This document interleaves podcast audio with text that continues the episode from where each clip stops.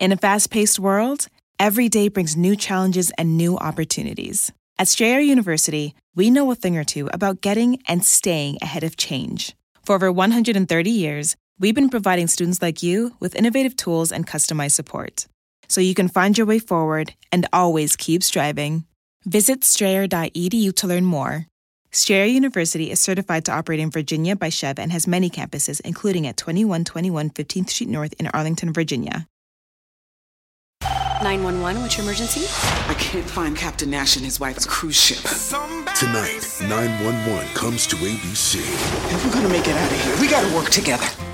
Tonight at 9 on ABC, followed by 7 News at 11.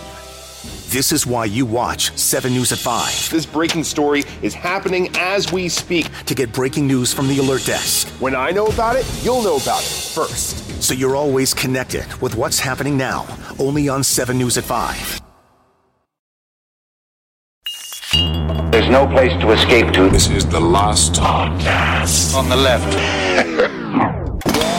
From your grave. That's when the cannibalism started. What was that?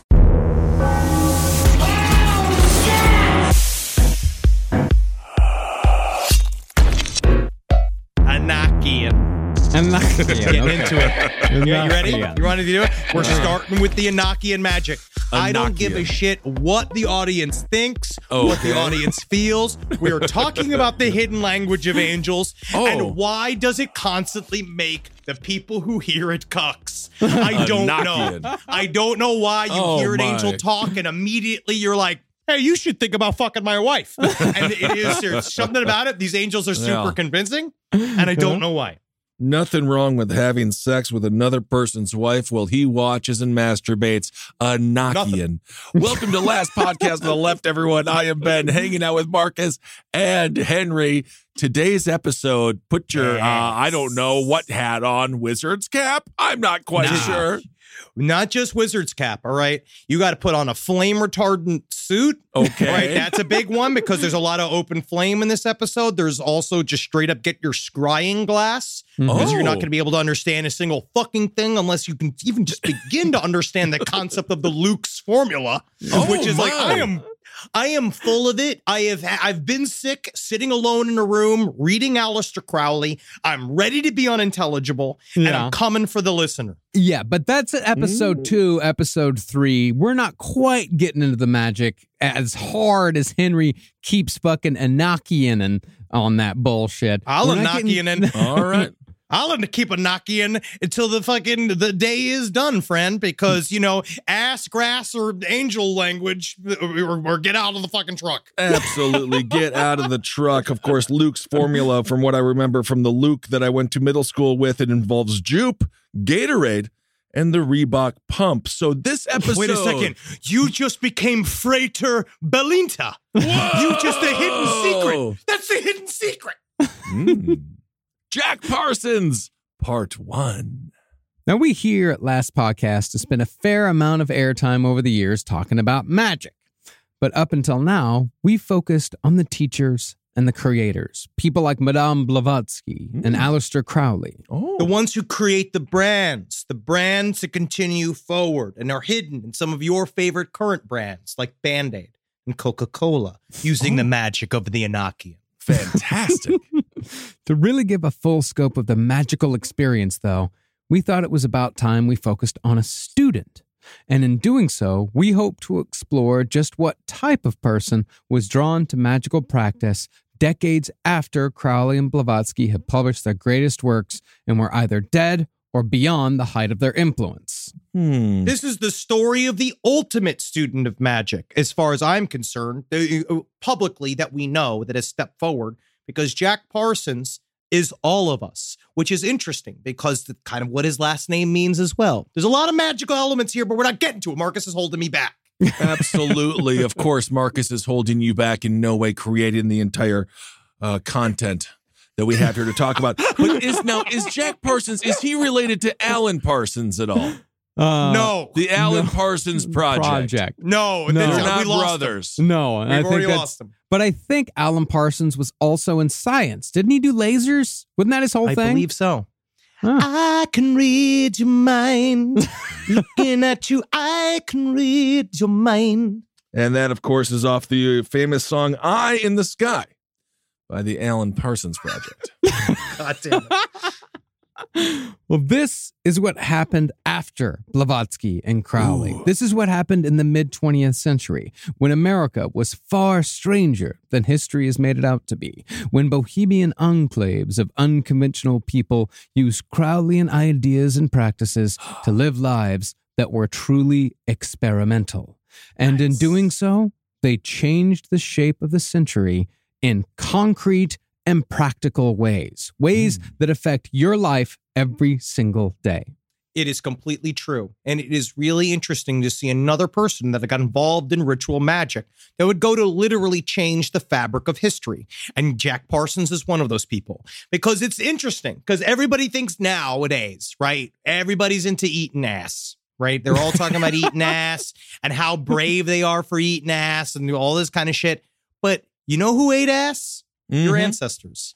People from the 1950s. Jack Parsons ate ass and developed some of the most important rocketry science on the face of the planet. Try that, Zoomers. Sure. You're just on your fucking, your little TikToks. You got to get out there doing science while you're licking butthole. Well, maybe. Yeah, exactly. It's more licking than eating, I've always said. But isn't that good to build up an immune system? Yeah, I suppose so. It's healthy. Well, Jack Parsons was a man who was certainly one of the most fascinating and consequential figures of 20th century science, but he was also a figure of great interest in the field of magic. Ooh, Jack Parsons was one of the first science fiction nerds who so loved the genre that he made the supposed fiction of rocket-powered flight a reality, despite the scoffs of established scientific figures who maintained that rockets belonged only in comic books. Oh, scoffs! Absolutely. There were scientists that didn't think rockets were going to work? Most scientists didn't think that rockets were going to work. The vast majority of scientists thought that rockets didn't. And by the way, when we say rockets... rockets were actually thought to be so much bunkum and hokum that they had to change the name of rocket to guess what? Today we call them jets. Oh, we call them jets. But Jack Parsons was actually one of those people who called rockets traveling the moon hokum, because again, at the beginning, you'll see the transformation of Jack Parsons from the scientific explorer to the explorer of the inner world, then outer world, because you could see at the very beginning, he was like, we're using these rockets to try and get further into the atmosphere to study for weather and do and various things and study the space in a way that we never could before. But eventually what he would do, he would set the building blocks for what would send us to space. Mm-hmm. Cool. And to a man like Jack Parsons, once he made science fiction a reality, he felt that it was not only logical, but almost inevitable that he could then do the same thing with myths, legends, and fantasy, i.e. magic. Sweet. I did just read they're getting closer to being able to reanimate dead human flesh. I did read an article on that. That's interesting. Hey, man, all you got to do is fucking pop it in the microwave. Mm-hmm. We call that necromancy. Necromancy. Ding. Your Hot Pocket's done. And your necromancy. But with that confidence and the belief that science and the metaphysical realm could be combined, Jack Parsons also inadvertently gave another science fiction writer the final push that he needed to create the world's first science fiction religion, which of course became the most successful new cult of the 20th century, Scientology. Mm-hmm. Fucking the real main brain, man. He understood. And as we go through these episodes, you'll see it's always important that if you're starting a little religious movement, always keep one foot outside the circle, because that allows you to not get run over by the train of beliefs. Mm-hmm. Absolutely. A tubby little man, L. Ron Hubbard. Does sound like a teacup that should be able to talk. We've made our LRH jokes in the past, right? They're done. Now LRH is the future. We're going to talk about it next episode. But while Jack Parsons' work in the field of science and his work in the magical realm produce results that are mixed when it comes to consequence, good was never the goal of Jack Parsons, quote-unquote good, nor, however, was his goal evil, quote-unquote evil. But neither was he trying to gain power, money, or fame. From what I can... a sword good or evil? That's the truth. Is a flame good or evil? Indeed. It's neutral. Think about it, you fucking pieces of shit. Well, it's not that complex. But from what I can tell, Jack Parsons' only goal in both science and magic was simply to see what would happen and to see how far he could take it. This was not out of a lust for power or even a lust for knowledge, but more for the experience and the accomplishment. In other words, his only goal was to live an experimental life. I mean, honestly, at this point, he just sounds like Russell Brand. You'd be surprised. May I ask, did he ever have a job? Jack Parsons? Oh, yes. God, yes. Oh, yeah. Oh, you're going to love him. Yeah, self-made, okay, self-made man. Oh, no. You're going to love him. Dude, my God, yes. If you, I told Kissel before this, is that if your libertarian, the very center of the cold libertarian heart would cry a single red and white and blue tear if it's read Freedom is a Two-Edged Sword by Jack Whiteside Parsons, because Robert Anton Wilson actually puts this, another famous libertarian, puts this in a very interesting way, is that he was four dudes, right? Jack Parsons was four men. He was a scientist. He was an occultist. He was a political dissident, and he was also an idiot, just like the rest of us. And like, course, that's the best part. True libertarianism knows no country, nor flag. Rogue group of individuals who all like to get together and complain with their free Metro cards around their neck. And sometimes Jack Parsons' experiments were positive, and sometimes they were negative, because experimentation is messy and unpredictable. Shit got weird in bad ways for Parsons in the magic world more often than not, and his scientific work was so recklessly dangerous that it's a miracle he made it to the age of 38 before he accidentally blew himself up. I'm in my Jack Parsons year. Oh, my. But in true magical fashion, i.e. the unpredictability of it all, the courageous experimentation of Jack Parsons in the scientific realm helped give humanity both the technology to destroy itself and the means to explore the stars. Great. Is a candy bar good or evil? Neutral. But nevertheless, the road to Parsons' last fateful day as a charred corpse in a Pasadena garage is filled with explosions, sex, fire, magic, sex, heartbreak, sex, and betrayal. Oh, we got a horny boy in our hands, man, and his tank was never empty. He's the horniest scientist since... Who's horny? Stephen Hawking. Stephen Hawking. Very horny. Wasn't Einstein super horny in that movie with Meg Ryan? Yep. Yeah, Einstein. That's a fake. No, Einstein was known for being quite a hornball. Benjamin Franklin, very horny. Extremely horny. I feel like we're heading into conjecture. I don't know. Unfortunately. Benjamin Franklin was historically horny. Remember this? Yes. They have an actual bust, a gigantic bust of Benjamin Franklin in Philadelphia across the street from where he's buried, in which he looks visibly horny. He has a boner. Yeah, he's going like, it's this, you can't see it at home, but it's, take a little flash of that and we'll post it. It's a smirky smile with small eyes. Well, as was quoted in our main source for this series, Strange Angel by George Pendle, Parsons said that if he had the genius to found the jet propulsion field in the U.S. and found a multi-million-dollar corporation in the process, then he should be able to apply this genius to the magical field. This motherfucker was just literally a child. He walked into a university and said, we're doing rockets. And after he did that, like, really, like, they literally just let him run. We're going to get into it. But he, like, why wouldn't you think you got the magic touch? Yeah. For Parsons, science and magic were two sides of the same coin, which isn't the most ridiculous notion when you consider that Parsons came of age in a time when discoveries about the way the world worked were coming at one of the most rapid paces in human history. And if you read the book Sex and Rockets, The Occult World of Jack Parsons by John Carter, there is he basically talks about how it's how we got into Thelema in the first place, which is that he felt that the original writings of Book of the Law were explicitly explaining quantum physics. Yes. And that, so he was seeing science in the magic. Yeah. And of course, if you read the book Sex and Red Rockets, you will go to prison. It's illegal. What is in that book. It's horrible. The author's currently in jail. He is the dog fucker version of Adolf Hitler. He's currently writing his new book, Mine Snuggles. Dude, come up with it. That is great. Mine Snuggles. And so you're plugging. It's called Mine Snuggles, and it's a man who fucks dogs. It's called Sex and Red Rockets. Why are we plugging it? If he's Adolf Hitler of dog fucking, why are you plugging it? My Snuggles.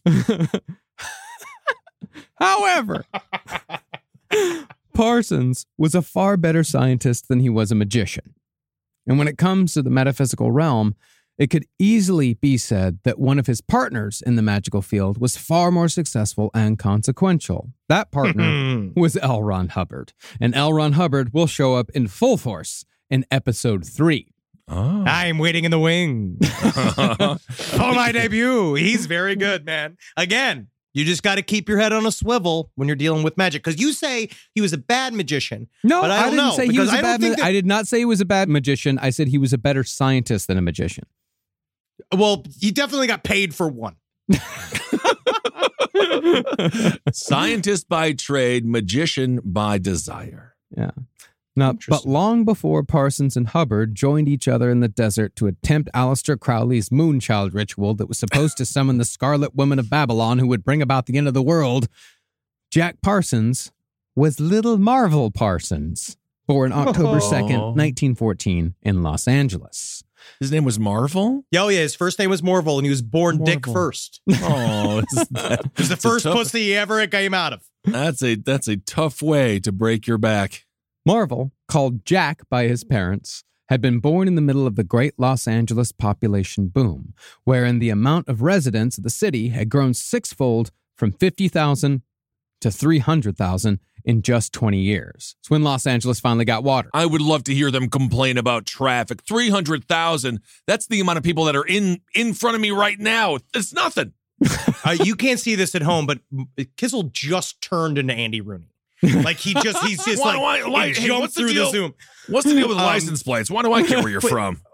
Well, they called him Jack. They called him Jack because he was named after his father, right? Who became they separated. The family separated because his father got a little too into the sex workers for the comfort of the family. Yes. Well, yeah, he wrote a letter to his wife that was one of those classics. Like, today, what I'm doing is considered wrong. But in the future, everyone's going to be into it. Going to be doing it. So they're all going to be doing it. It's like, it's your problem for not being on my level. Time traveler. You kind of need to be a time traveler already, okay, for you to understand our marriage.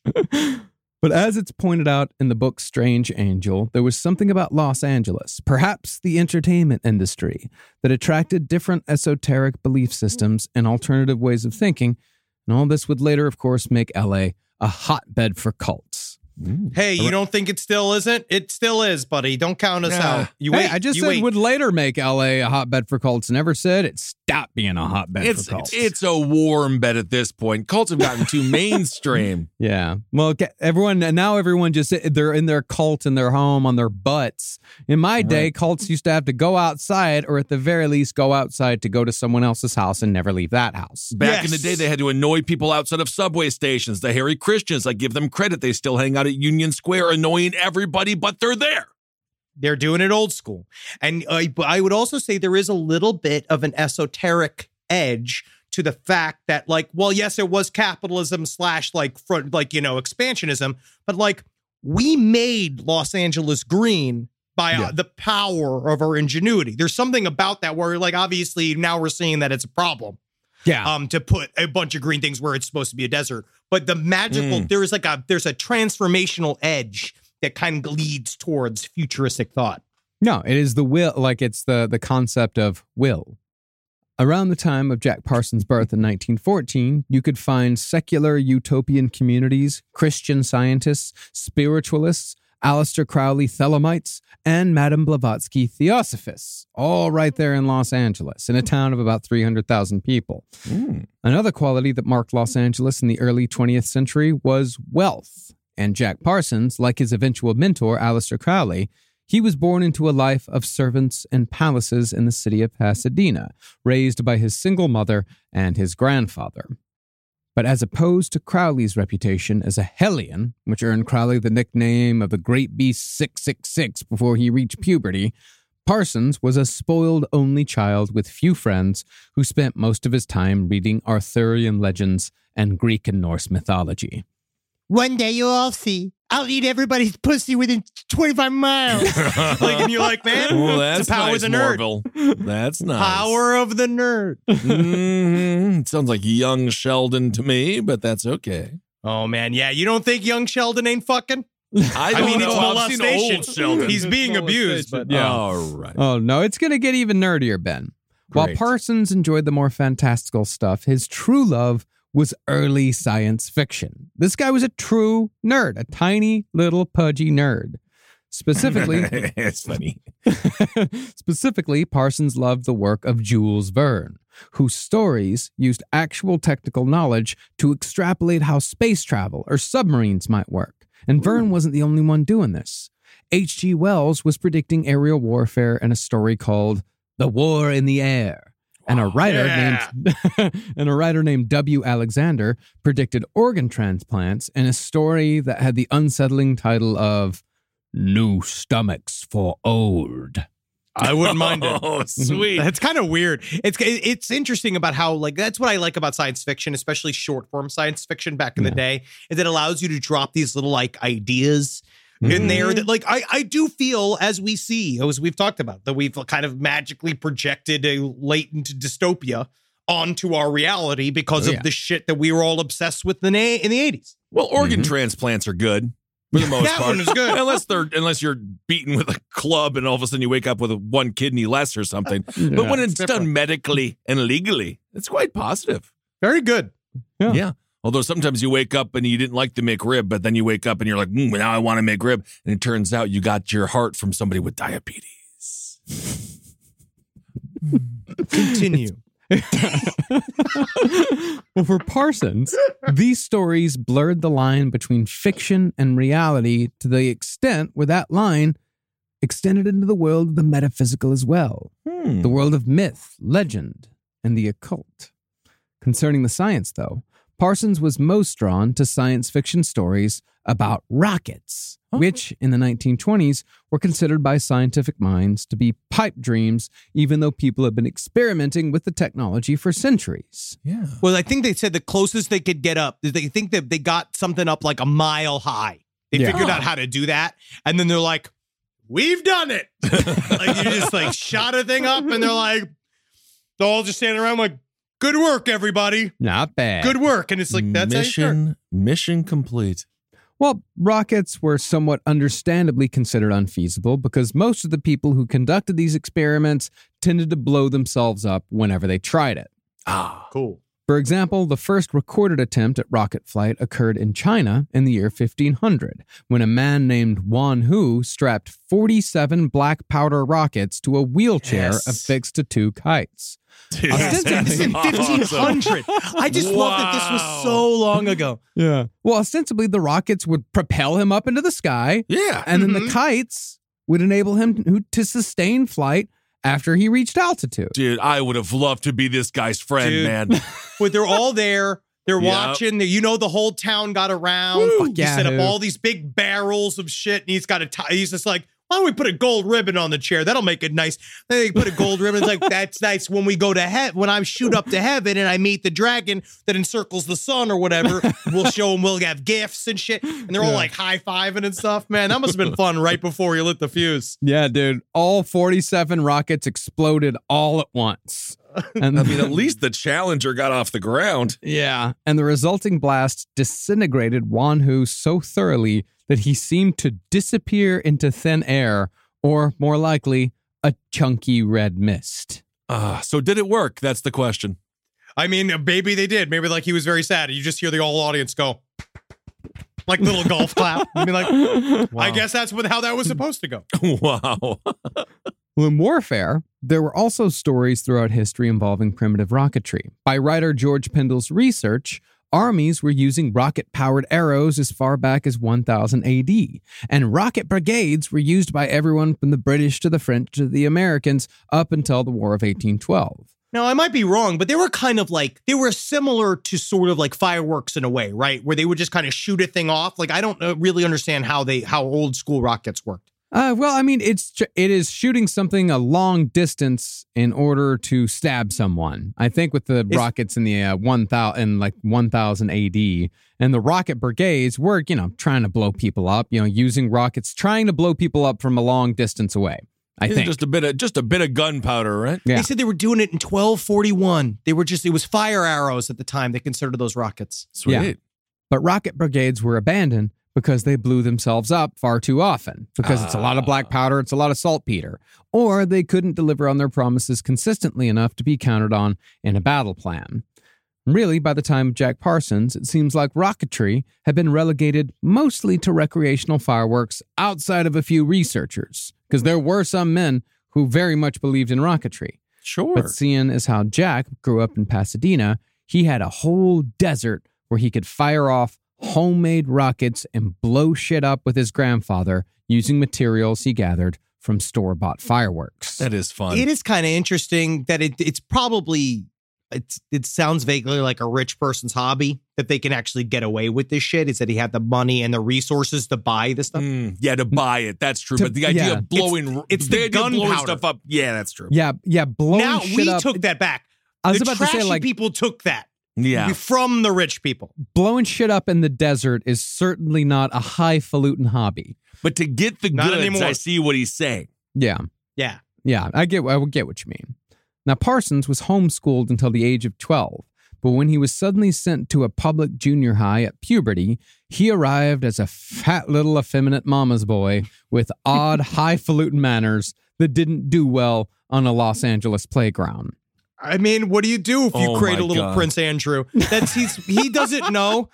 His whole life has been living in the cedar-lined mansions of Pasadena, where they would just hand him books or like, learn the history of the world. Like, that was when they used to have like a book that was just called like Germany. And you like open it up and you just learn everything about Germany. And that's all you do for days. Yeah. And then, of course, you might be a little strange. Yeah. Well, this is it's a perfect storm of pure and utter horror that all of us had to go through. You're hitting puberty. He's thrown into Gen Pop. He's now in the deep end. And he's just like, oh, you guys don't love rockets, huh? I mean, just immediately punched in the face. That's the thing. Combine that with the fact that he arrived every day in his grandfather's limousine wearing a tailored woolen suit, speaking in an affected British accent, and carrying around a stack of science fiction magazines. Oh, man. Yikes. I mean, what do they call them in the Joel Rifkin series? An abuse unit? Abuse unit. Yeah. Yeah, it's hard, man. They don't know, because everybody else is like playing outside. Yeah. Everybody else is like playing with a hoop and a stick and beating each other up and fucking like messing with girls underneath the bleachers and shit. And then you literally have the rotund genius arrive who's just like, it's a Papani, and he's listened to my tales of being 8. But there can be, coming from money, I'm sure there were some kids who thought he was a good time, who saw that he had the good stuff, good toys and things. Well, yeah, this kid, his name was Edward Foreman. To Parsons' great luck, he was saved from a particularly serious beating by a kid 2 years older than him. Edward Foreman pulled the bully off and broke the bully's nose, thus beginning a lifelong friendship. Nice. That's why nerds always acquire goons. Always. I had a pretty good goon squad myself growing up. Oh, yes. It's very important. Cultivate your goon. Yeah. Grow your goon. Treat your goon with enough kindness so they don't turn on you, but enough pressure and alacrity so that they also understand to heal when it's important for the society. Mm-hmm. You do understand you're talking out loud, Henry. No, actually. I mean, it took me personally until high school to develop the skills to gain a goon squad. But then after that, the bullying stopped, because that's the thing. I turned some of my bullies into my goon squad. There you go. Boom. That easy. Flip it. Boom. Yeah. Flip it. You gotta flip it.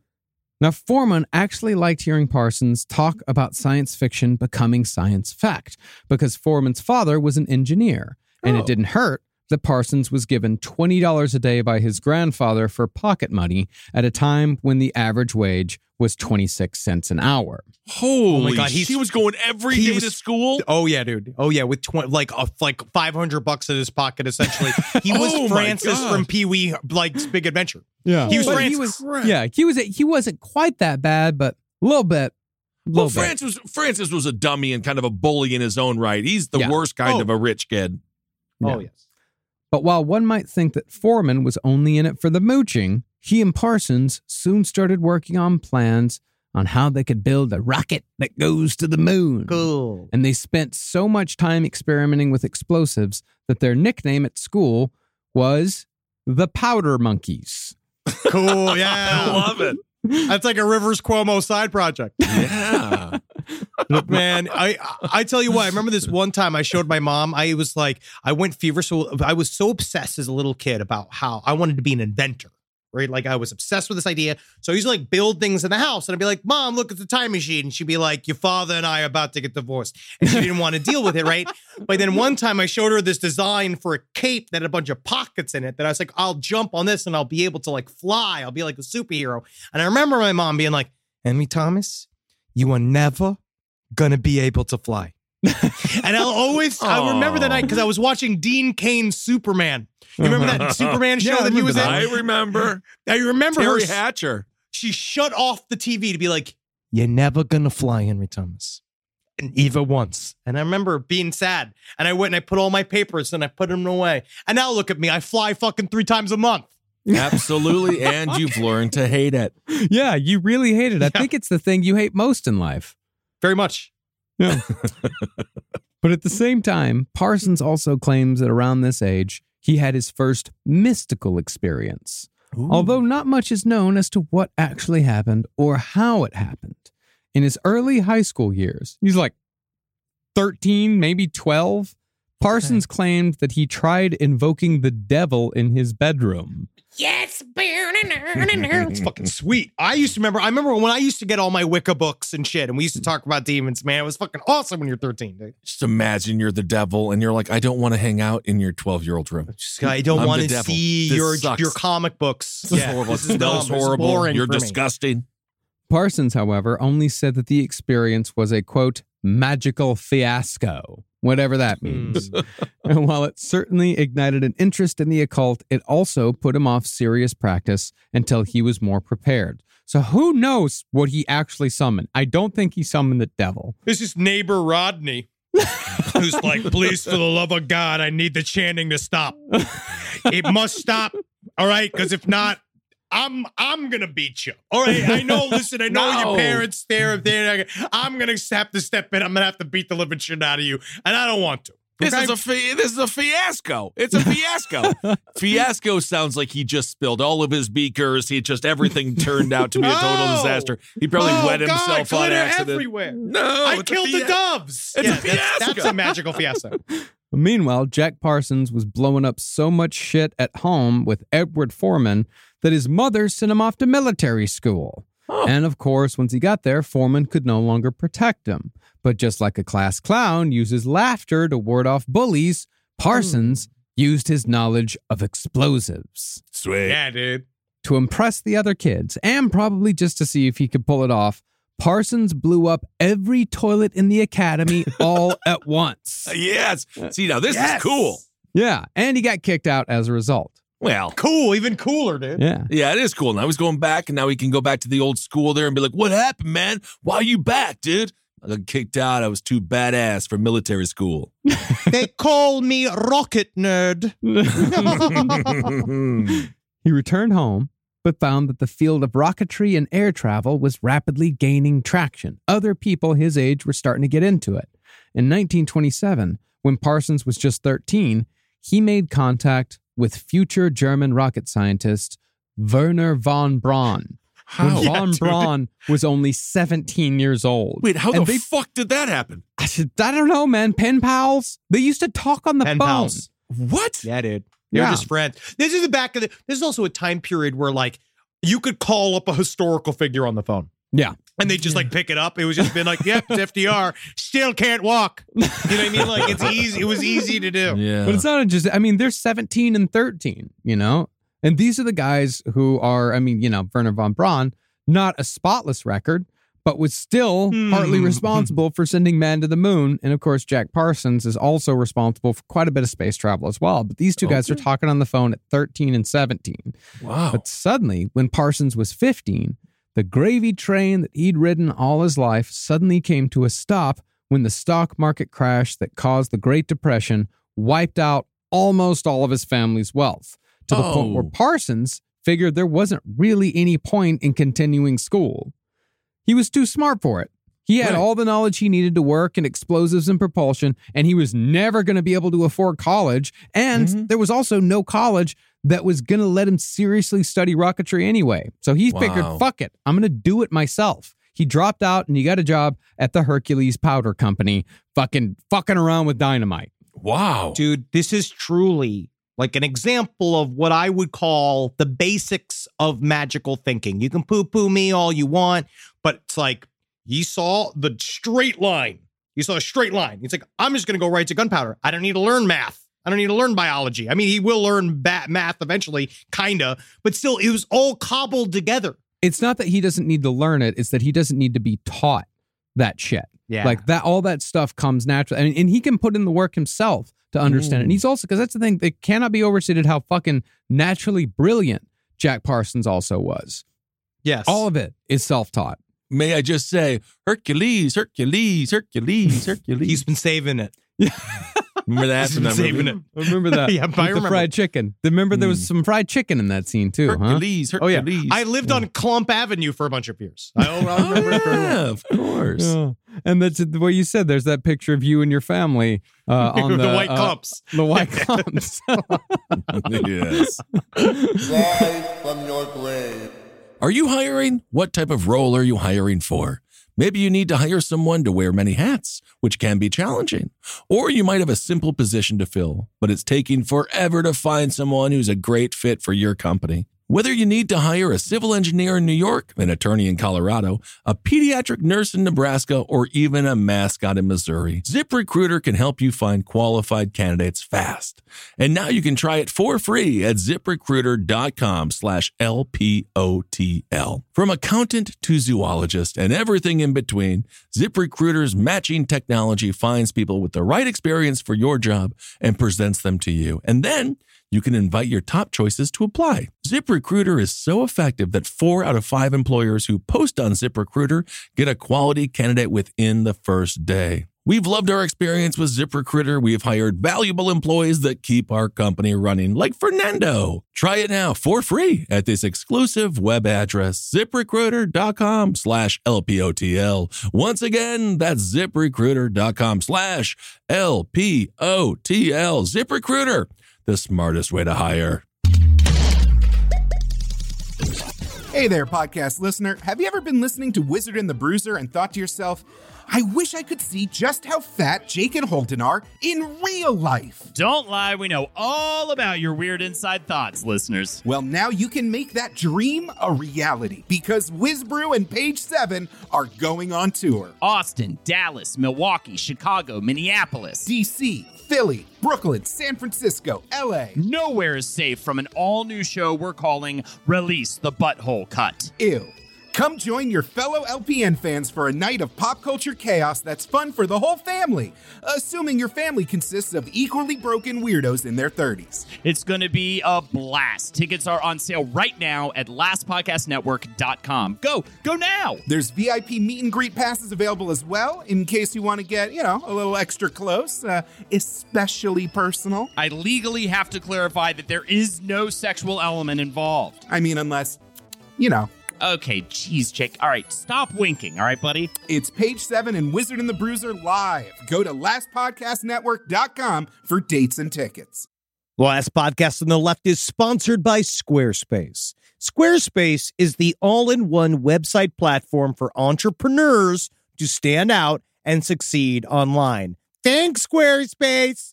With Squarespace, it's easy to create a beautiful website, all on your own terms. Don't let anybody tell you what to do. This ain't your mama's website platform. It is, actually. It's actually be very easy for your mother to learn. You don't want to miss Fluid Engine. It's a next-generation website design system from Squarespace with reimagined drag-and-drop technology for desktop or mobile. I thought it was just the name of what my blood pressure medication turned me into. I'm peeing. Now, my goals for the year are I have 2 warehouses filled with horse picks. Now, I know a lot of people, obviously this bit has been done, but the Zendaya Centaur picks are not going anywhere. And I've been trying to get the Judge Reinhold sitting on the Clydesdale line out. I need these moved, okay, because I have to move into the storage unit. Let's just say there are problems at home.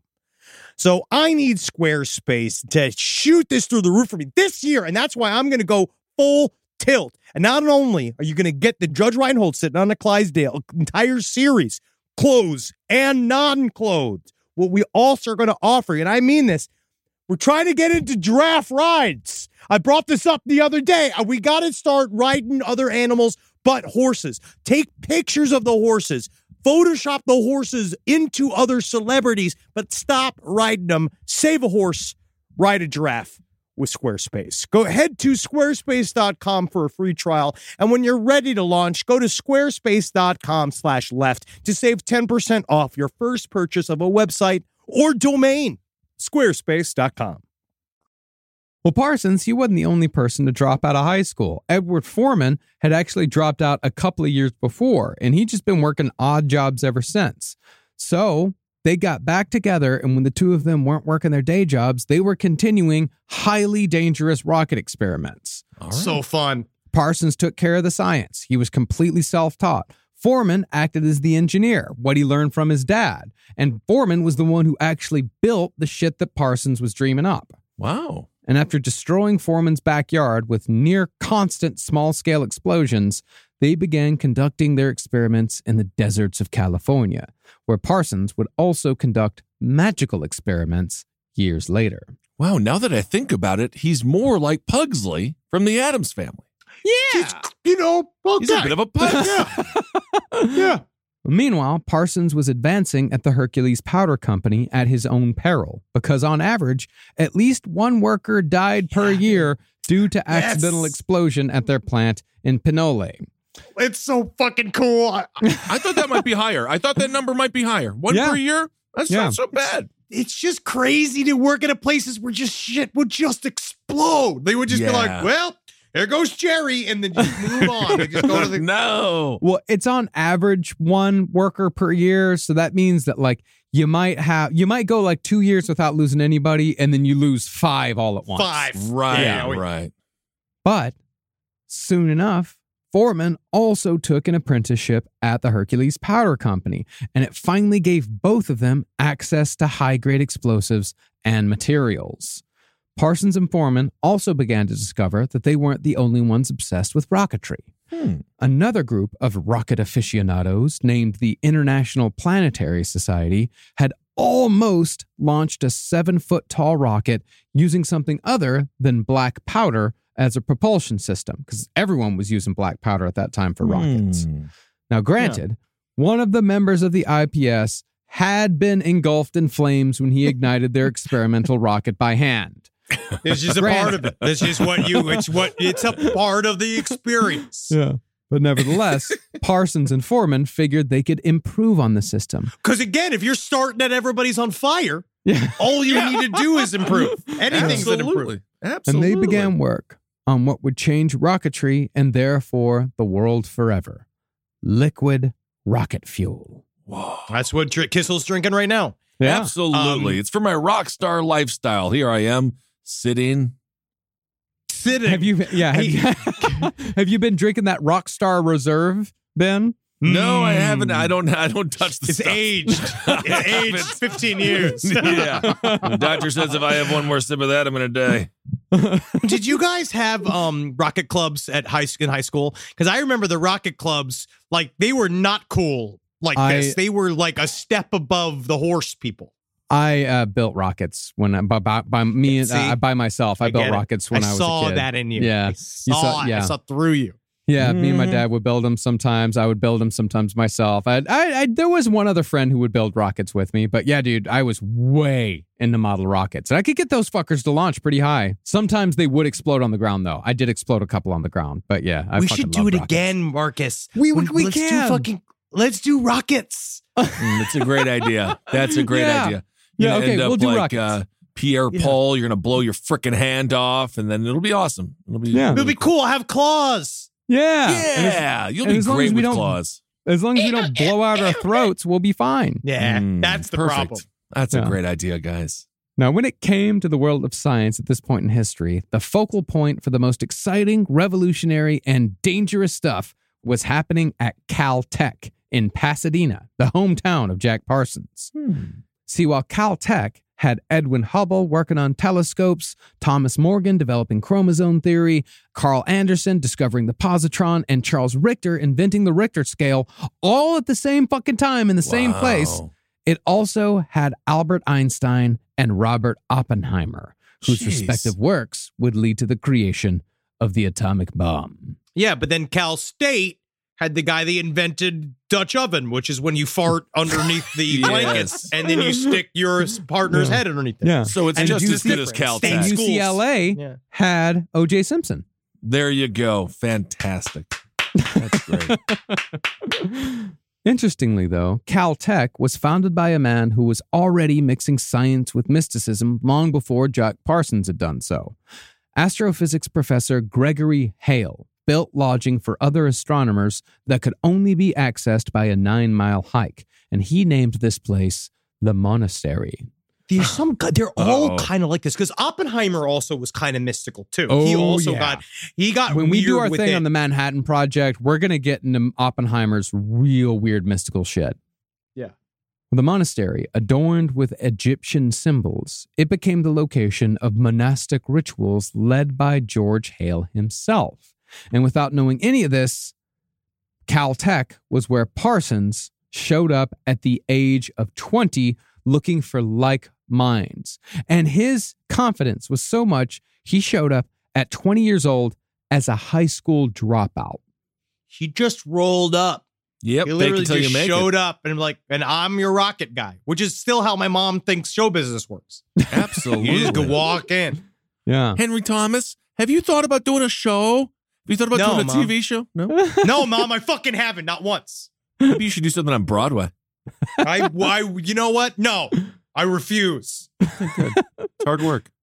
See, Parsons and Foreman had been drawn to Caltech by an article that discussed the possibility of using rockets to power aircraft, what we call jet engines. Eventually, they were put into contact with a student named Frank Molina, who was just as obsessed with rocketry as Parsons and Foreman were. Together, these three would convince Caltech to give them meager funding, eventually, to begin work on rocketry, despite the fact that neither Parsons nor Foreman were students at Caltech. Mm-hmm. Soon enough, they were developing some of the earliest liquid-fueled rocket engines. Wow. These are children with no training. And no education. They just started doing it. Yeah. Now, at this point, most scientists at Caltech thought that rockets were, quote, as I said, something to be left to the comic books.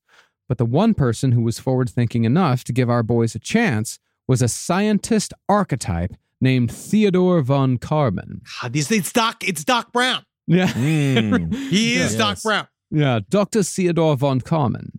He was a beret-wearing, absent-minded professor with a thick Bavarian accent who had a reputation for romancing the wives of his students and hosting parties with his sister where both of them would wear Japanese kimonos for no discernible reason. We are being fun and eclectic. That is why we press breasts. Me and sister press breasts to congratulate ourselves for being related. Hey, bro, first of all, you fucked my wife, and then you gave me a C on this paper. If you're going to fuck my wife, can you at least give me an A? No, because she was bad at it. I was rated 6. Oh, man, this is horrible. No, he was famous for giving, I think he was the one who was famous for giving lectures in German. He would give the first half of the lecture in German, not realizing that nobody in his class spoke German. And then he would realize, oh, fuck, I'm supposed to be giving this in English. But he wouldn't start over. He'd just do the rest of the lecture in English and expect you to figure out what the first half of the lecture was about. Well, there's some hints in there. Used to be a freer country. I guess so. My snuggle. But what Karman is best known for is his work in keeping bridges from my snuggle. My snuggles. My snuggles. I can see him writing it in the fucking... Oh, like, yeah, I got it. It's writing it inside of a kennel. You know what I mean? Like in dog jail. Yeah. But what Karman is best known for is his work in keeping bridges from collapsing as often as they used to, particularly after the 1940 Tacoma Narrows bridge disaster that occurred just after the bridge experienced its first light gale of wind. Oh. Ooh. Surprisingly, the only fatality in this collapse was a Cocker Spaniel named Tubby. Who was lost. No. What happened? Why was Tubby on the bridge? But Tubby was in his owner's car, and the owner got out. Tubby couldn't get out because Tubby was Tubby. And there was a photojournalist and a professor named Farquhar Harson who tried rescuing Tubby, but eventually the car started sliding. This is mine struggles. These are mine struggles. Tubby. Well, you know. That's Tubby tragically plunged to his doom, and the owner was compensated $7,000 in today's money for the loss of Tubby. That's nice. It's better than they do now. Now they just blame us for being too fat for the bridge. Probably charge us money. Now, Dr. von Karman was able to fix... Actually, I think he was a professor. Professor von Karman. Ooh. And Professor von Karman was able to fix these failures of bridge design because he was in charge of the Guggenheim Aeronautical Laboratory at Caltech, named GALCIT for short. And using it might be GALCIT because depending on how you get into Caltech, I don't know. I was talking about this. GALCIT. Cal is C. It's like a hard Gal-Cit. C. I know, but I like the soft C. Gal-Cit. Yeah, because GALCIT sounds like you're patting your knee looking at a woman from across the bar. Sure. GALCIT. But GALCIT sounds awful. I don't like GALCIT. Yes. I don't know why, but I don't. Right. You're the author. We're using GALCIT's wind tunnel. Von Karman was able to create new ways of designing bridges that wouldn't collapse in strong winds. That's great. GALCIT was also where Jack Parsons, Edward Foreman, and their new crew member, Frank Molina, took their rocket proposal. And while Theodore von Karman was unable to give them any funds, he allowed them to use GALCIT's facilities, even though only one of them was actually a student at Caltech, and only one of them... He was not only the only student... He was the only one with a high school diploma. Okay. Yeah, dude. Now, during the time that Parsons was doing all the DIY work that was impressive enough to gain him free access to high-tech collegiate facilities, he was also certainly no monk when it came to the ladies. No, dude. He had this prepackaged. There's something about nerds. Yeah. Some of these guys, it's like they figure it out because he was horny. Well, he lost the baby fat. He lost the baby fat. He had he had eraser head hair, but he fucking rocked it. It looked cool. He looked cool. Yeah, he looked very cool. Handsome. He was always handsome. He was daring. Yeah, he was always immaculately dressed. He would wear it. No one ever saw him without wearing a vest. Like, dude had a fucking style going. Okay. Apparently, though, that he did have a sweating issue. This is true. Yeah. He had a sweating issue, and he was like Holden McNeely. Yeah. Where it's like, if you ever see him in anything above 67 degrees, he's sopping wet. Yeah. And he was kind of like that. But some girls like that. Some girls like that. Absolutely. So then he's not like Prince Andrew, the way that you classified him as earlier. Although we have learned from people who knew Prince Andrew that he does sweat. Yeah, of course. Yeah. Yeah. Well, Jack Parsons also, he would sweat a lot, but he also, what he would do, he was one of those guys that thought he could hide it with cologne. But it just mixed, you know, that like cologne BO mix that's just highly unpleasant. Uber driver. That's the smell. Not so bad. Well, in 1933, 2 years before Parsons gained access to GALCIT, he met his future wife and one of his future partners in magic, Helen Northrup, ironically, at a Christmas dance at a Baptist church. But she was the right woman, man. Sometimes you just know because she was just as freaky as him. Okay. Mm-hmm. See, while Parsons had been raised with no strong religious affiliation, Helen had grown up half witchy and half Christian. Very common. Her family had moved to Pasadena after her mother chose the location through the use of a Ouija board. But her stepfather, a strict Baptist, only allowed Helen to attend extracurricular activities at the Baptist church when she came of age. This was where she met Jack Parsons, and Helen's strict Christian stepfather encouraged a relationship with this handsome young scientist, not knowing that this same young man had attempted to summon the devil in his bedroom when he was a child. It was a fiasco. Yeah, it was a goddamn fiasco. It's a fiasco. But even though Parsons was a good-looking dude who was immaculately dressed at all times, he was still a scientist, and he courted Helen like a scientist. I would put him in the he's in the Egon Spengler realm of scientist, where he was a how do you put it? There's something about he collects mold, spores, and fungus. Yes, but there's something uniquely charismatic about him, where people were kind of like. Because, again, it shows, and this is for everybody out there that, like, you know, where's your purse then and stuff like that. When you are enveloped so deeply in your interests, in your specific interests, people are attracted to it. And your passion. Like, if you're passionate about something, people are really... And that's what he was. He was a true believer when it came to science. Mm-hmm. Well, one night, he took Helen on a date and invited his buddy Edward Foreman along. But after Parsons spent hours talking to Foreman about rockets instead of paying the least bit of attention to his date, she left without telling him, and neither man noticed. But the relationship continued, and since both Jack and Helen were becoming increasingly witchy, she and Parsons would attempt to communicate telepathically when they were apart, both tuning in at 9 p.m. each night because they couldn't afford long-distance phone calls. That's kind of romantic. Yeah. That's a fun idea. That's Fievel. It's the Fievel thing. Yeah. It's a little bit like that. The conversation was probably pretty good because he was just having it with himself. So he was probably just like, oh, you want to suck my dick again? Oh, my God. And then she was just like, oh, you want to buy me another car? You want to buy me more stuff? Sweet. Honestly, be nice. Show your tits to the moon thinking about your boyfriend. Sometimes he'll think about him. You never know. You never know. Somewhere out there. And you just show your pussy to the sky.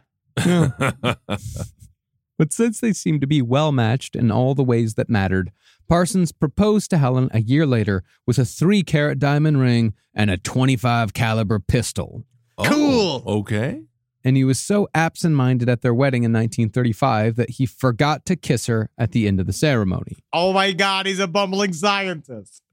He really is. How did he forget to kiss her? The guy, he's like, you got to kiss her. He's just now. He's all hubbub because everyone's going, everybody's on fire. You know, like God knows what's happening. Like explosions are just going off.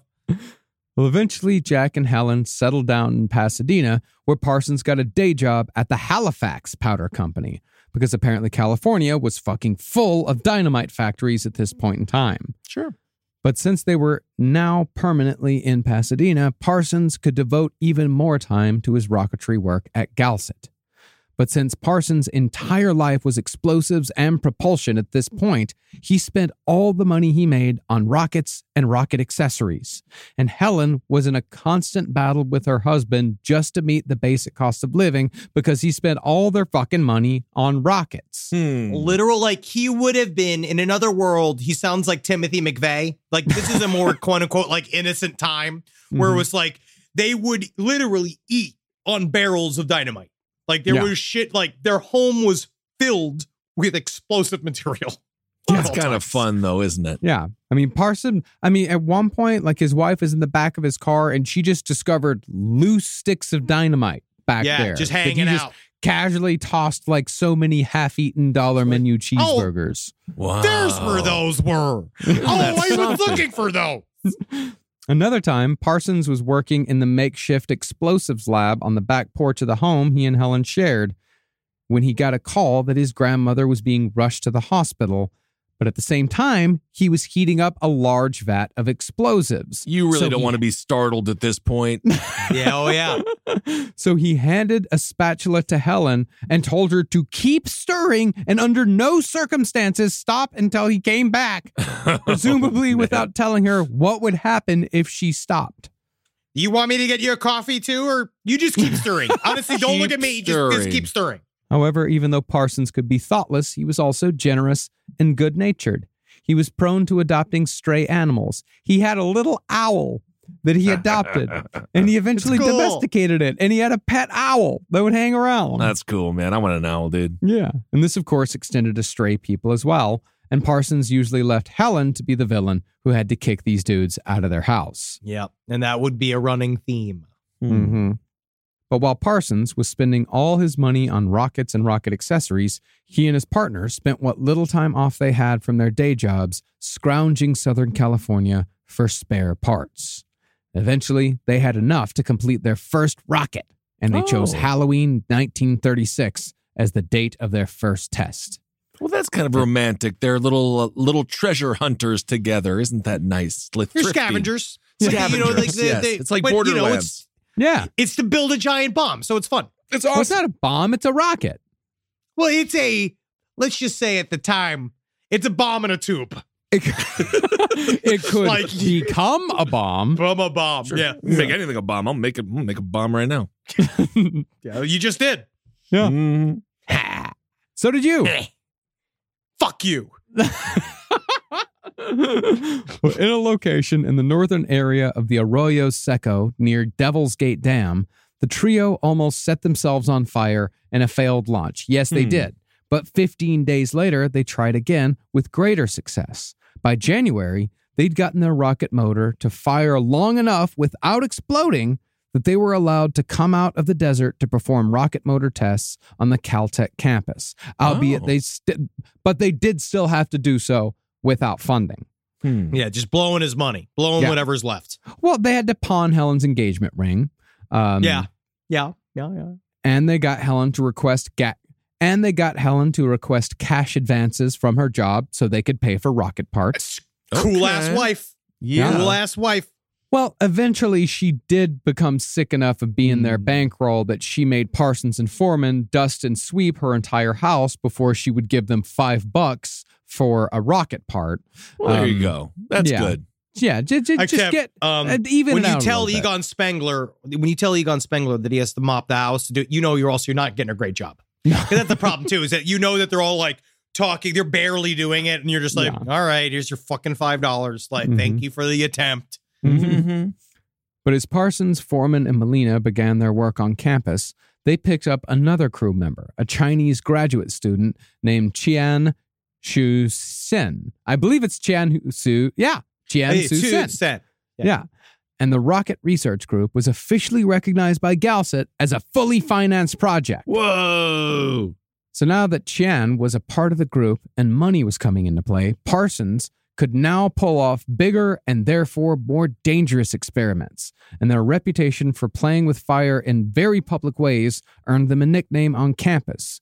Soon they were being called the Suicide Squad.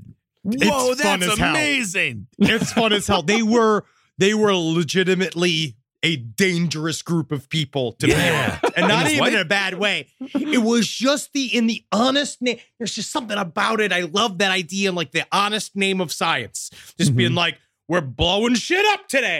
And they go outside and they just like strap a bomb to it. See what happens. And they're all like watching with binoculars while things just explode all around them. It was very dangerous. Suicide Squad. In their first big fuck up, they managed to kill all the grass on the front lawn of the chemistry building with an experimental liquid that exuded highly toxic and potentially fatal vapors. Okay. I just love when cartoon characters are real. Yeah. That's what I love about the thing about history is that certain things pop up and you wonder where they come from. And you're like, just this idea that they were all like these bumbling mad scientists. And that's all real. In another fuck-up, they tested a rocket in the staircase of the Galsit building, and that rocket, of course, malfunctioned. And it spread a corrosive fog that left a layer of rust on every metal surface, which the Rocketeers had to scrub off while the faculty and the janitorial staff stared them down. Oh, wow. Other times, members of the Suicide Squad would just lightly blow themselves up. And when someone heard any sort of loud pop on campus, they'd run to their window to see if one of the squad had accidentally killed themselves. But so most of the time, they would literally see them lying on the grass, like blackened and charred like Wile E. Coyote. That's awesome. That's a great day to be in college. Yeah, because they'd blow themselves out of rooms, through windows. Wow. Yeah, like through windows and shit. And then like, and that's just the power of being like 20. where you can get up and be like, whoa, like, you know, like, with the goggles on, with your hair sticking up. I'm like, it's cool. We're like, I can't get out of this chair right now. No, not too quickly. You know? Absolutely. Wow. These guys said, what a crazy time for college kids, huh? We had 9/11. So I guess we saw a little bit more than they did. A bit of a rocketry experiment in and of itself. Yeah. But interestingly, the Suicide Squad, and particularly Jack Parsons' expertise in explosives, would have real-world consequences in the world of true crime and civic corruption. Ooh. This story is amazing. In the 1930s, Los Angeles was under the thumb of a corrupt mayor named Frank Shaw. Shaw was under investigation by an anti-corruption advocate named Cliff Clinton, and Clinton had tapped an LAPD officer named Harry Raymond to investigate. In the middle of the investigation, though, Raymond got in his car, turned the key, and was damn near killed by a car bomb. No! Okay, ooh, man, this is like, that's good 1930s juice. It's crazy. Now, all signs pointed towards Police Chief Earl Kynette as being behind the assassination attempt, because Kynette was not only a well-known crony of Mayor Shaw, but he had also been found with a garage full of materials that had probably been used to construct a car bomb. No, this is my collection. It's just a collection of dynamite and bomb material. It's a collection. Do I need to arrest you? Because I can. I am literally the police chief. Yeah. I mean, it's possibly circumstantial. So, sure, to prove that those materials could in fact be the same that were used in the attempted murder of Harry Raymond, the prosecution went to Caltech and asked, hey, you got anybody that can explain this to us? And they said, fuck yeah, send in Jack Parsons. Send in the Suicide Squad. Yeah. Parsons was easily able to build the exact same bomb the police chief had built by extrapolating from the materials found in the garage. And he even took the jury out to a testing site to use the car bomb to blow up a car. So fucking, this is all nerd boners across the fucking board. And just so you know, I'm being 100% accurate with this. As you can see, this bottle of scotch is half gone because I know for a fact that sheriff did this well intoxicated. It's a tough job. And now let's test the bomb. It's, you know, because again, one thing about Jack Parsons, as you'll see, is that he did like attention. Like he did like it. There was a showman aspect, which is where I think the magical shit really comes in. I think people who explode things for fun often like attention. I think so. Yes. And when the damage in the test was found to be nearly identical to the damage to Raymond's car, Chief Kynette was sent to jail. Whoa. That was all Jack Parsons. Now, around this time, possibly boosted by his own slight celebrity, Jack Parsons began to build himself into a bit of a legend.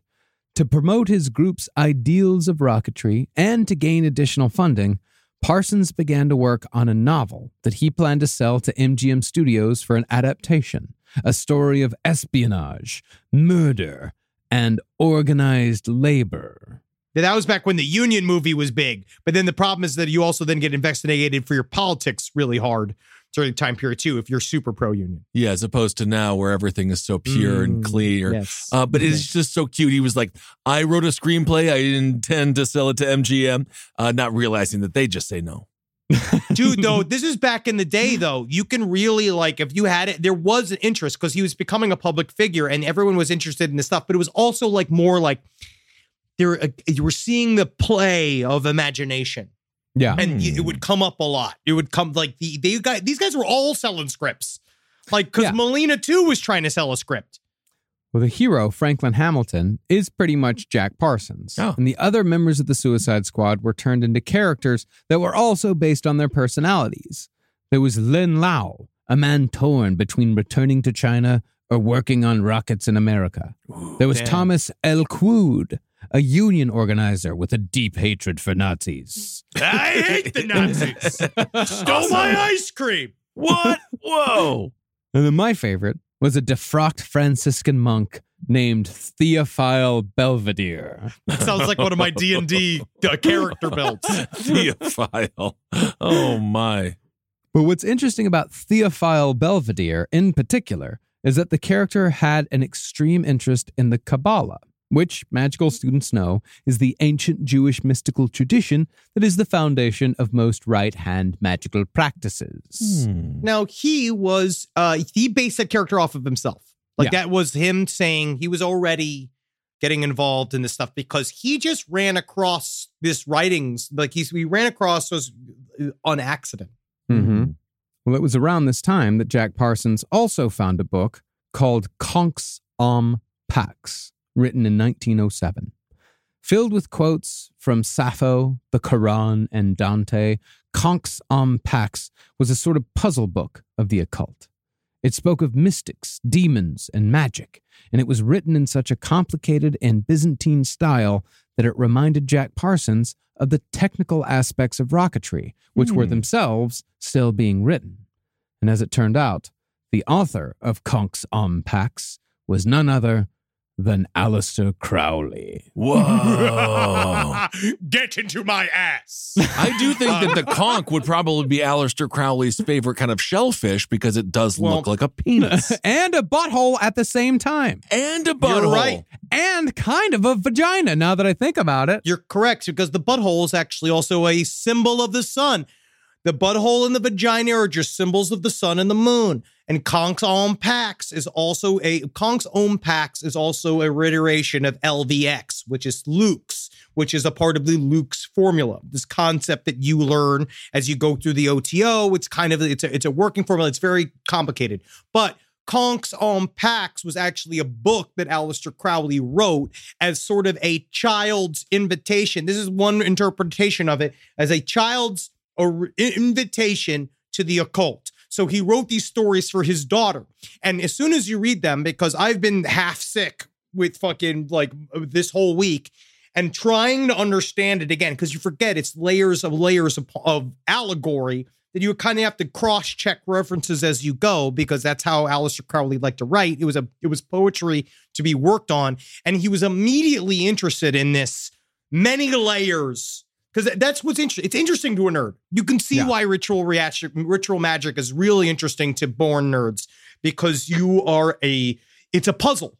It just laps on your lap. And you kind of had like, the more you read it, which is, I don't know if it's like how when I was reading Dianetics and by like hour 10 of it, it starts to make sense when it shouldn't. You know what I mean? I don't know. I don't know and that's kind of how this book is as well. Like, I was poring over it for like 4 hours, and eventually you're like, oh, that's interesting. It's allegory. It's like he basically writes a children's tale that tells the how you go through the various degrees in AA, which is his version of like the OTO. You know, it's interesting.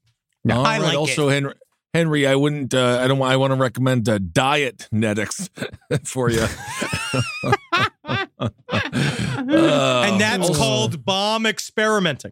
That's again, it's another. That's a rocket ship to the moon right there, buddy. Dianetics. Well, I think part of the reasoning why that shit starts to make sense after about 10 hours, I think the whole point of it, not the whole point of it, but I think part of the intellectual exercise of it is that you just read this shit until your brain figures out a way to make it make sense to you.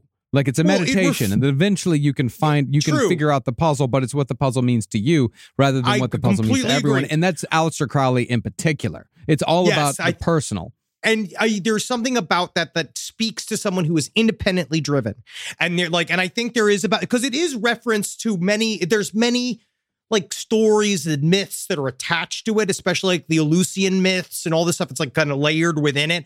And you get to see it's all references. So again, it's why I love a book that has a map in the front of it, you know? Live from your grave. Hi, I'm Jackie Zabrowski. And I'm MJ. And I'm Holden from the Page 7 podcast, and we're going on tour! That's right, we're touring all up in this motherfreaking country. Oh, fake cursing so whatever, Jackie. Just say the filthy F word already. And we will say the filthy F word when we come to your town. That's right, we're coming to Texas, the Midwest, the Northeast, and then right back here in Cali, baby. For ticket links and more details, visit lastpodcastnetwork.com. That's right, lastpodcastnetwork.com. Page 7 and Wizard and the Bruiser present Release the Butthole Cut! Wait, that's really what we're calling the tour? Absolutely. absolutely release the butthole cut. For more information, go to lastpodcastnetwork.com. Now, Jack Parsons and his wife were at this time swinging in unconventional intellectual circles. And in 1939, based on Parsons' budding interest in Crowley's work, they were invited to an event by some friends of theirs, a pair of gay siblings named John and Frances Baxter. The event in question was a Gnostic Mass for the Church of Thelema, and the group hosting the event was the Ordo Templi Orientis, better known as the OTO. Specifically, Parsons had stumbled upon the Agape Lodge, which had been founded by Aleister Crowley himself over 20 years before. Well, you wanted to start it, but if you remember from the Aleister Crowley episodes, which you should listen to, if you want to know how, if you want to catch up to this series, you should listen to the Aleister Crowley episodes and the L. Ron Hubbard episodes to kind of see how we got here. But he tried to go to LA, but it was too hot. It was too hot. And then he left. Physically hot? Yes. Yeah. Aleister Crowley did not enjoy the temperature of LA. He couldn't handle it. Remember, he was very British. I could see that. He wears a lot of layers. Mm-hmm. I really feel that Aleister Crowley could have succeeded farther in life if he had been around for the invention of Gold Bond. Yeah. I think it has been very difficult for him. Air conditioning may have done him well. Well, Parsons, when he attended this event, he was, of course, attracted to the quasi-Masonic gestures of the rituals that he witnessed. But what really caught his attention was something new. Sex magic. Oh, yeah, buddy. There's just something about it, babe. I don't know what it could be. There's something about it. I don't know. I think it's sex magic. I think it's those. I think it's that there's breasts in here. That you go in, because the Gnostic Mass, he went to see the Gnostic Mass, which is very long. Mm-hmm. It's an hour and a half long thing that you go to, but it's a lot of titties. And it's a lot of like sticking swords into cups and all this kind of stuff. It's very horny feeling. Mm-hmm. And you're like, ooh, it's fun. You got the robes and shit. Mm-hmm. Oh, yeah. Now, he saw a priestess stroke the lance of a priest, which was followed by the priest kissing the priestess between her breasts while lavishly sensual declarations were made. I'm happy my priest didn't do any of that, man. He was nasty looking. He kissed me between my breasts, but yeah. He was surprised what he found there. It was a little boy's heart. I love you. Here's some of those lavishly sensual declarations. I love you. I yearn to you. Pale or purple, veiled or voluptuous, I who am all pleasure and purple and drunkenness of the innermost sense, I desire you. Burn to me perfumes, wear to me jewels, drink to me. I am the blue-lidded daughter of sunset. I am the naked brilliance of the voluptuous night sky. To me. God well, damn it. All right. He's reading it like a garbage man. Like, I mean, why not? Because there's nothing garbage man the most romantic. Yeah. They're allowed to be sensual because when it comes down to it, you can't. It's like, yeah, obviously, though. Well, in the intent, you're supposed to read it very horny. You're supposed to be, you know, purple, to you. Veiled or voluptuous, I whom all pleasure and purple and drunkenness of the innermost sense desire. Yum. All right, I don't want to hear any more of this from you, Marcus. I like the way Henry did it. Drink to me. I am the blue-lidded daughter of sunset. I am the naked brilliance of the voluptuous night sky. All right, save it. Save it for the wives, guys. Come on. To me. I'm having one. Oh, no. God dang it. He's fucking me. Kissel, he's fucking me. I understand what's happening, and I'm sure someone already has fan fiction about that, as in, I know for a fact they do. We read it. Now, shit like this was catnip to a romantic intellectual like Jack Parsons, who was coming closer and closer to looking at magic the same way he looked at rocketry. In fact, he rolled with everything at that first mass, including the partaking of the infamous Cakes of Light. Oh, yeah. Now, if you'll remember, Cakes of Light were perversions of communion wafers that were typically baked with menstrual blood or semen, depending. Oh, interesting. Oh, good. What's in this? See, I actually find it interesting because now that we call it perversions of the communion, but actually, when I'm starting to understand upon this layer of reading it, because every single time I come back to Crowley and magic and I'm back into it, reading it again, you start to understand it's not perversions, it's dilutions. It's actually going back to the essential. Instead of like Because in transubstantiation, right, if you do believe in the Catholic rite of Mass, is that you believe it is magically turning into human blood. Mm-hmm. This is actually just cutting out the middleman of your imagination and going straight to, no, we put the blood in it because the blood is the very creative force of human life. Mm. Fuck you both. Looking at me. Looking at me like I'm fucking nuts. Well, you are. You're trapped in here with me. You are screaming things that a crazy person would scream. I've been drinking a lot of coffee. I've got a lot of Sprinkle Jack coffee today. Yes. That's why I like the original Jägermeister. There's real deer blood in it. Oh, really? Yeah, in the OG, yeah. Much like Coca-Cola had cocaine, Jägermeister actually had deer blood in it for flavor. Hmm. But then they came up with some other way to do the flavor that didn't involve deer blood. I can't wait to yell in the next two episodes. I'm just going to be yelling so much. And I am sorry for all of you. I just need to be heard. Yeah. Good.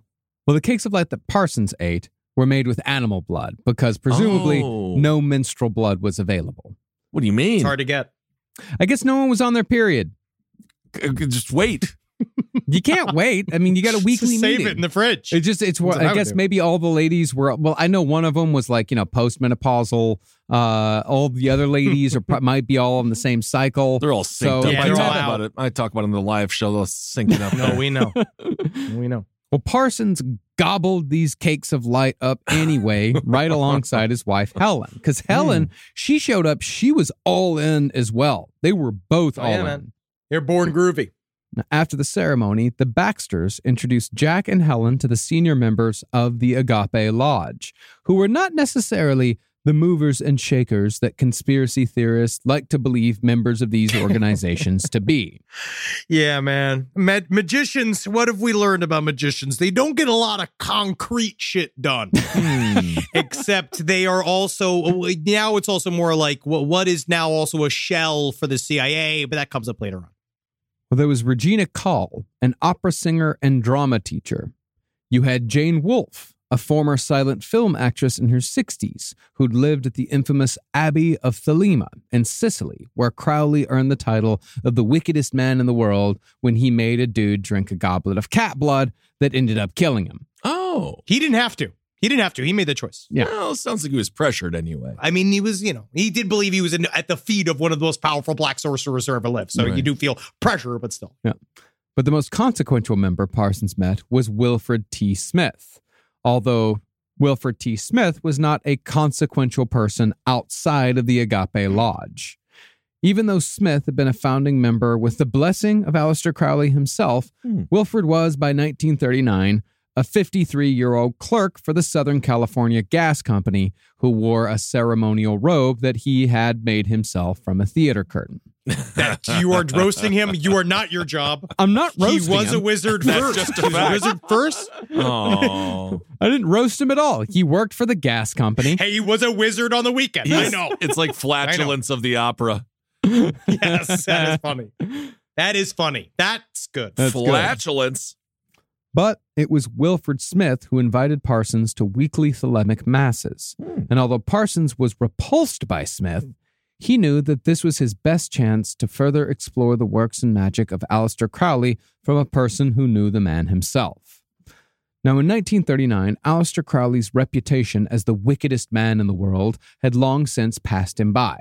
He was by this time a broke 64-year-old heroin addict, described by novelist Anthony Powell as having mottled and porous yellow skin with the features of, quote, a horrible baby. Well, listen. Well, that is something. Technically, that is the magical rise in ascendance. Like, if you do look at the formula, like if the actual, like what the words of the, oh God, I looked this up, not Konx Om Pax, but their actual Godhead system. Technically, you go from baby to man to baby. So magically, he's correct. He nailed it. All right. Well, maybe that's not what you should follow if it's you gross. A big baby. He was not taking care of himself. He should have. Oh. Did he write the baby thing after he started looking like a big baby? You say right. I say discovered magically. And what a coincidence it was. What if I just say that's the whole point? You start baby, then you do man, now I'm baby again. when you're the head of the religion, you make it. You can do whatever you want. You are the Godhead. LRH looked in the mirror every day and being like, I am the Scientological ultimate. Rats. I think that Hubbard looked in the mirror every day and was just like, oh, fuck. No, dude, no. What do I do? I got this. Fuck. No, I got this. There must have been some moments. I gotta make shit up all day. We were talking about this last night. L. Ron Hubbard, I went back and read what we wrote last time. It's just his manic energy just fascinates me because he just never slows down. He never slows down, never falters, never trips, always rolls. It's a thing to learn. It's a thing to learn from because he just never got set back. He just got in the boat. He's like, can't live on land anymore. Now we live in a boat. There you go. Perfect. Well, at this point, Crowley was mostly concerned with heroin, hours-long sessions of cunnilingus with sex workers, and a vague attempt to try to get a boner again, chess, and going to the movies. He loved the movies. Hey, man, this ain't a bad life. I mean, the heroin sounds pretty abysmal. Yeah. He wrote in his diary, his favorite movie at the time was A Night to Remember. It was a movie about the Titanic. Yeah. He saw it 4 times. Oh. But he hated the cartoons before the features. Mm-hmm. He described one Donald Duck cartoon as, quote, sad. I believe it. But he did it like Trump. It's just the sad. I'm sure that it is. Low energy. Why do we want to remember the night the Titanic went down? I don't know, but I adore that movie. Is it a good one? I never saw it. You never saw it, huh? It's interesting. It's a romantic telling of the Titanic sinking. And I mean the 1996 one. I love that movie. Oh, Titanic. I've seen Titanic, that. Yeah, I love that movie. Of course, I've seen that. Now, to give a brief refresher. Young Leo. And Kate Winslet. Well, while Crowley's influence in Europe had waned, if not disappeared completely, he still held sway over the OTO Agape Lodge in Los Angeles. Now, to give a brief refresher on what the OTO is, the Ordo Templi Orientis is a sex-based magical order that's basically, if I may simplify it incredibly for the sake of all involved, thank you. It's a combination of Hermetic Order of the Golden Dawn rituals and Tantric Yoga, right? It's basically I have an intro prepared for next week. All right. That I'm going to bring in. But yes, you are not too long. Basically, it is the separation. It's a separation from the Golden Dawn that is basically about sex magic. Yeah. And so that is and it's continued to operate to this day. That is like the official, like the Aleister Crowley religion that then he would change. Oh, he would basically take the stuff from the Golden Dawn. He would put Thelema into it. And that's kind of where you get the OTO. Well, founded by a German Freemason named Karl Kellner, who claimed that the key to opening all Masonic and Hermetic secrets was sex magic, the OTO prided itself on complete and total secrecy. But when the second head of the OTO, Theodore Roos, read a book of magic by Aleister Crowley called The Book of Lies, he found that Crowley seemed to be publishing the innermost secrets of the OTO, namely that the key to magic was sex. God damn it, I read this book, The Book of Lies, and it turns out it was full of fucking truth. I want a refund. Yeah, that is what happened.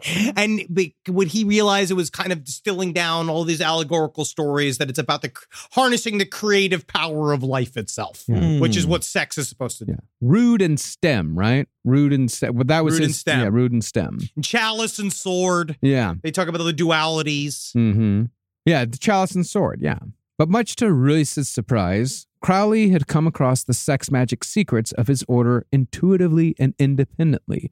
Although, as we said in our Crowley series, Aleister was much more focused on the butthole than the OTO was prepared to accept, at least at first. When he took over, he fucking put it into overdrive because the final thing, I mean, obviously, to gain the final steps of the OTO, it is sodomy on yourself, right? Like it is you get gaped. Right, that it's literally in Sex and Rockets. They said that literally he put the gape in agape. That's like the thing that he does. Isn't like, that nice? Where it's like because like the 8th ritual literally is cum menstrual blood. You're supposed to rub it on your asshole and then you jerk off onto the runes. And so it's like it's all fun. It's all fun. Isn't that creative? Yeah. Well, it's gonna get weird if you have to keep escalating. It's gonna get weird eventually. Yes. But even so, Roos was so impressed with Crowley's understanding of sex magic that he made him head of the British OTO. Eventually, Crowley expanded the OTO by laying the foundations for the first OTO chapter in America, the Agape Lodge in Los Angeles. May I just say, instead of being head of the OTO, can I be the butt of the OTO?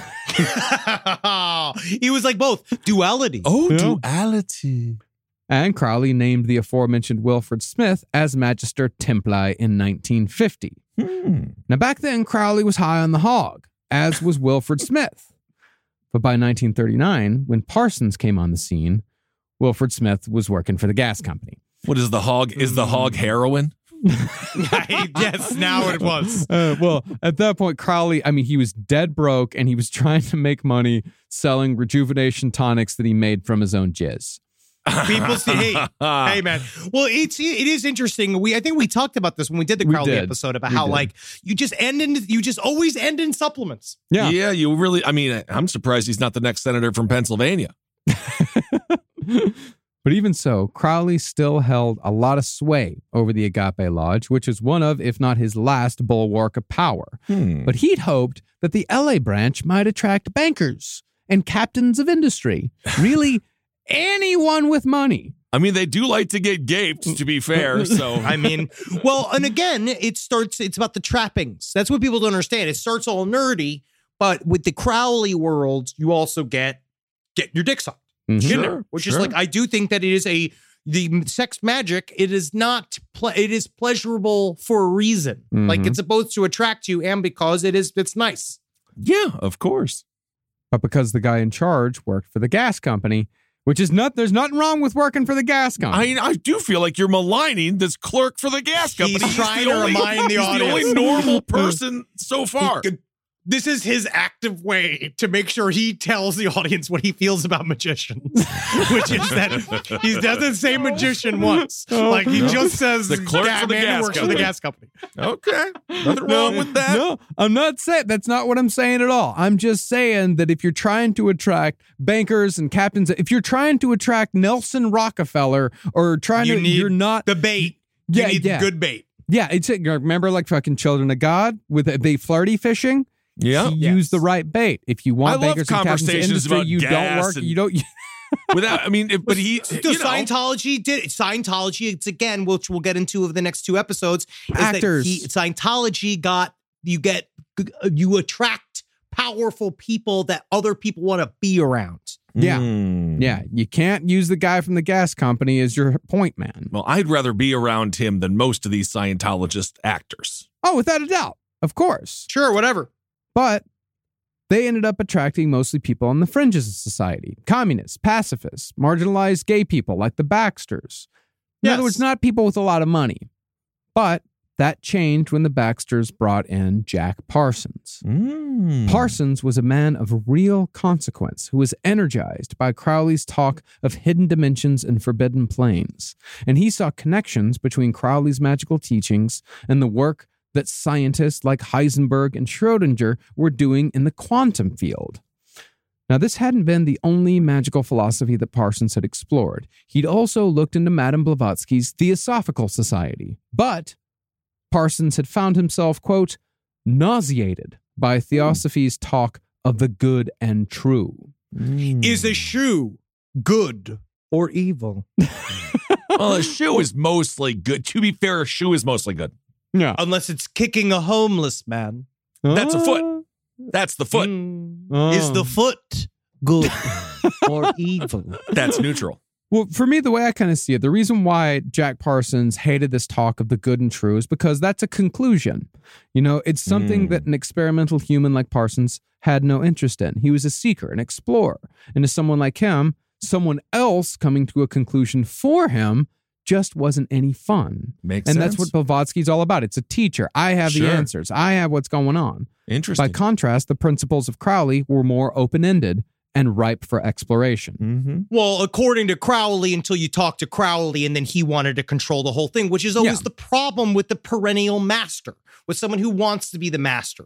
And where Jack Parsons is truly interesting is because he is the student, and he was a full, and you remained a student and never wanted to be in charge of any one of these things. He didn't want to be in charge. He wanted to kind of be a conductor, but he didn't want all the responsibility. If you read Freedom is a Two-Edged Sword, you see this interesting thing where he basically says, like, you know, this entire universe is based upon our perception. We are creating the entire world within our own minds, and we are the ones that have the power to control. We can only control our world and nobody else's, but we have to leave room for other people's worlds. So how do you expect me to pay taxes? Mm-hmm. in America if you now. Can't, yeah, that's what he did. If you can't believe in objective reality at all, how are you supposed to fill out a fucking income tax form? I don't know. And now freedom is a two-edged gun, is it not? Is it not? Is it not? Is it two-edged not? Gun? Powerful. That's very dangerous. More the guns. Sword. The sword. Freedom is scary, but needs its responsibility. Yes, but that's, talk about that. Yeah. But even so, Parsons had always been drawn to the darker side of the occult, specifically the sorts of myths and legends laid out in a since-discredited cultural anthropology book called The Golden Bough. Mm. Now, The Golden Bough was supposedly a collection of European pre-Christian pagan rituals and beliefs, which were brought to life on the silver screen in the 1973 classic The Wicker Man. Oh, sweet! Yeah, but we now know that Frazer filled in maybe one too many gaps in missing knowledge, which is to say, he made a lot of shit up based on guesswork and presented all of it as fact. That's what Henry and I asked you to do. Magic. Yes. It's magic. It's just, you know, you got to fill in those gaps, man. What do you think? Remember when they did it with Jurassic Park? Absolutely. Yeah. And remember what happened? Because they filled in the gaps with the amphibian DNA, they started reproducing asexually and everything went to shit. No, you see, because human beings are trying to put limits on the powers of life itself. I didn't like the Chris Pratt one. I didn't like the balls. They had little hamster balls. Is an umbrella good or evil? Good point. Neutral. But the important part about The Golden Bough is that the author, Sir James George Frazer, also had an inkling that magic and science were linked, just like Jack Parsons. Frazer wrote that, quote, both science and magic opened up a seemingly boundless vista of possibilities to he who knows the causes of things, and both can touch the secret springs that set in motion the vast and intricate mechanism of the world. Ripping bombs, dude, man. Nice. Fucking open your mind today, dude. Get your shit together. You're the one. You guys are all trapped in your little boxes, man. Get out of your fucking box today, man. Mm-hmm. Holy shit. In other words, Jack Parsons had a mind primed for magic and a promising future that could possibly fund the OTO and therefore fund Aleister Crowley. Oh. So Wilfred Smith initiated Parsons into the OTO immediately, and it's with the collision of science and magic that we'll pick back up for part 2 of our series. Nice. I love his story. His story just I don't know what it is. It's deeply inspiring. Yeah. I was actually in therapy and I was talking about this, about how I needed some form of inspiration. And as I've been reading through these books again, I just forget just how that idea of you can get out there, you could build a rocket, you can suck and fuck, and you too can die in an explosion at 38 years old. And it's up to you. Can. Yeah. Isn't you have fantastic. The power. That is great. Awesome. All right. There it is. Mr. Parsons, part 1 is all done. It's all wrapped up. Yeah. So next week, we're going to be in Grand Rapids and Indianapolis. Come and check us out. We're going to be without Marcus Parks. Marcus Parks is still holding his body together with pieces of duct tape, but soon he will be patched together, not unlike, you ever seen the Japanese ceremonial pottery that's, it might have been broken one time, but now it's held together by gold. Yes, indeed. That's great there. I'm well enough to do a show and to putz around town, but just not well enough to travel between two cities, do 6 hours of performance, and ride on the horrible roads of Indianapolis, which is what almost sent me to the hospital last time. All right, it's true. That is completely, literally what happened. But we are going to be there. Well, not Indianapolis, I'll say Indiana. You need to invest more in your infrastructure. Well, but now how else would we be able to tell if the shocks in our cars work? Unless they're tested.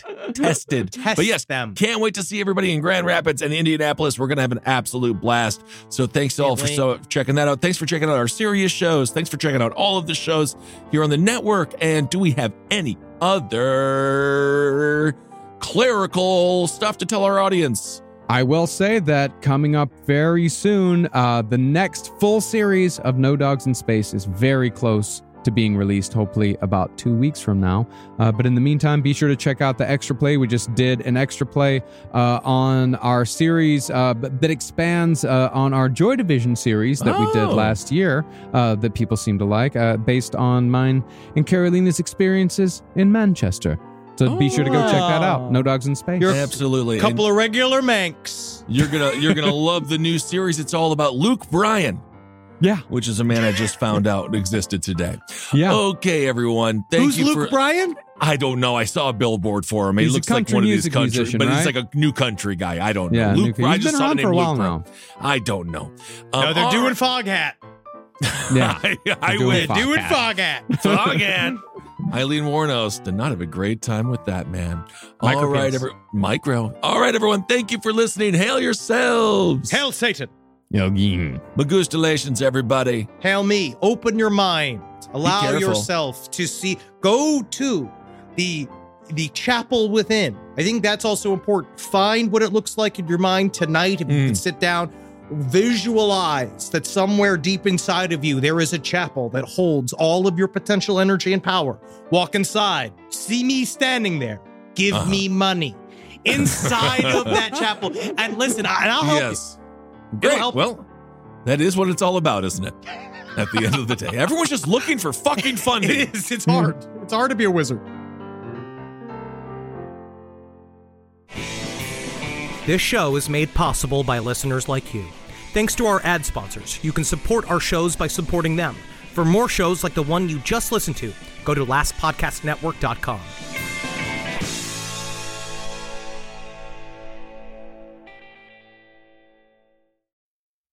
This show is sponsored by BetterHelp. It says right here, what would you do if another extra hour of your day? I mean, well, obviously I'd get some nunchuck training in. I'd make love to my wife. That takes about 9. That's a full 9 minutes of that hour. And then I would probably go to get a donut. And then I'd probably yell at my parents. But a lot of us wish we had more time. The question is, time for what? I don't know. What works for you? The best way to squeeze that special thing into your schedule is to know what's important to you and make it a priority. And therapy can help you find out what matters to you so you can do more of it. You know that question? They're like, if you had $1 billion, what would you do? You know, and like, you know, when I answer, it's of course, I would grind the government to a standstill with my giant machine of my making in secret for many years. But a lot of people get mad at that. And it's really hard to do that in a job interview or like when you're meeting somebody's like your significant other's parents for the first time. So, and you might actually want to think of starting therapy. So give BetterHelp a try. Just fill out a brief questionnaire to get matched with a licensed therapist and switch therapists at any time for no additional charge. So learn to make time for what makes you happy with BetterHelp. Visit BetterHelp.com/LastPod today to get 10% off your first month. That's BetterHelp, HELP.com/LASTPOD.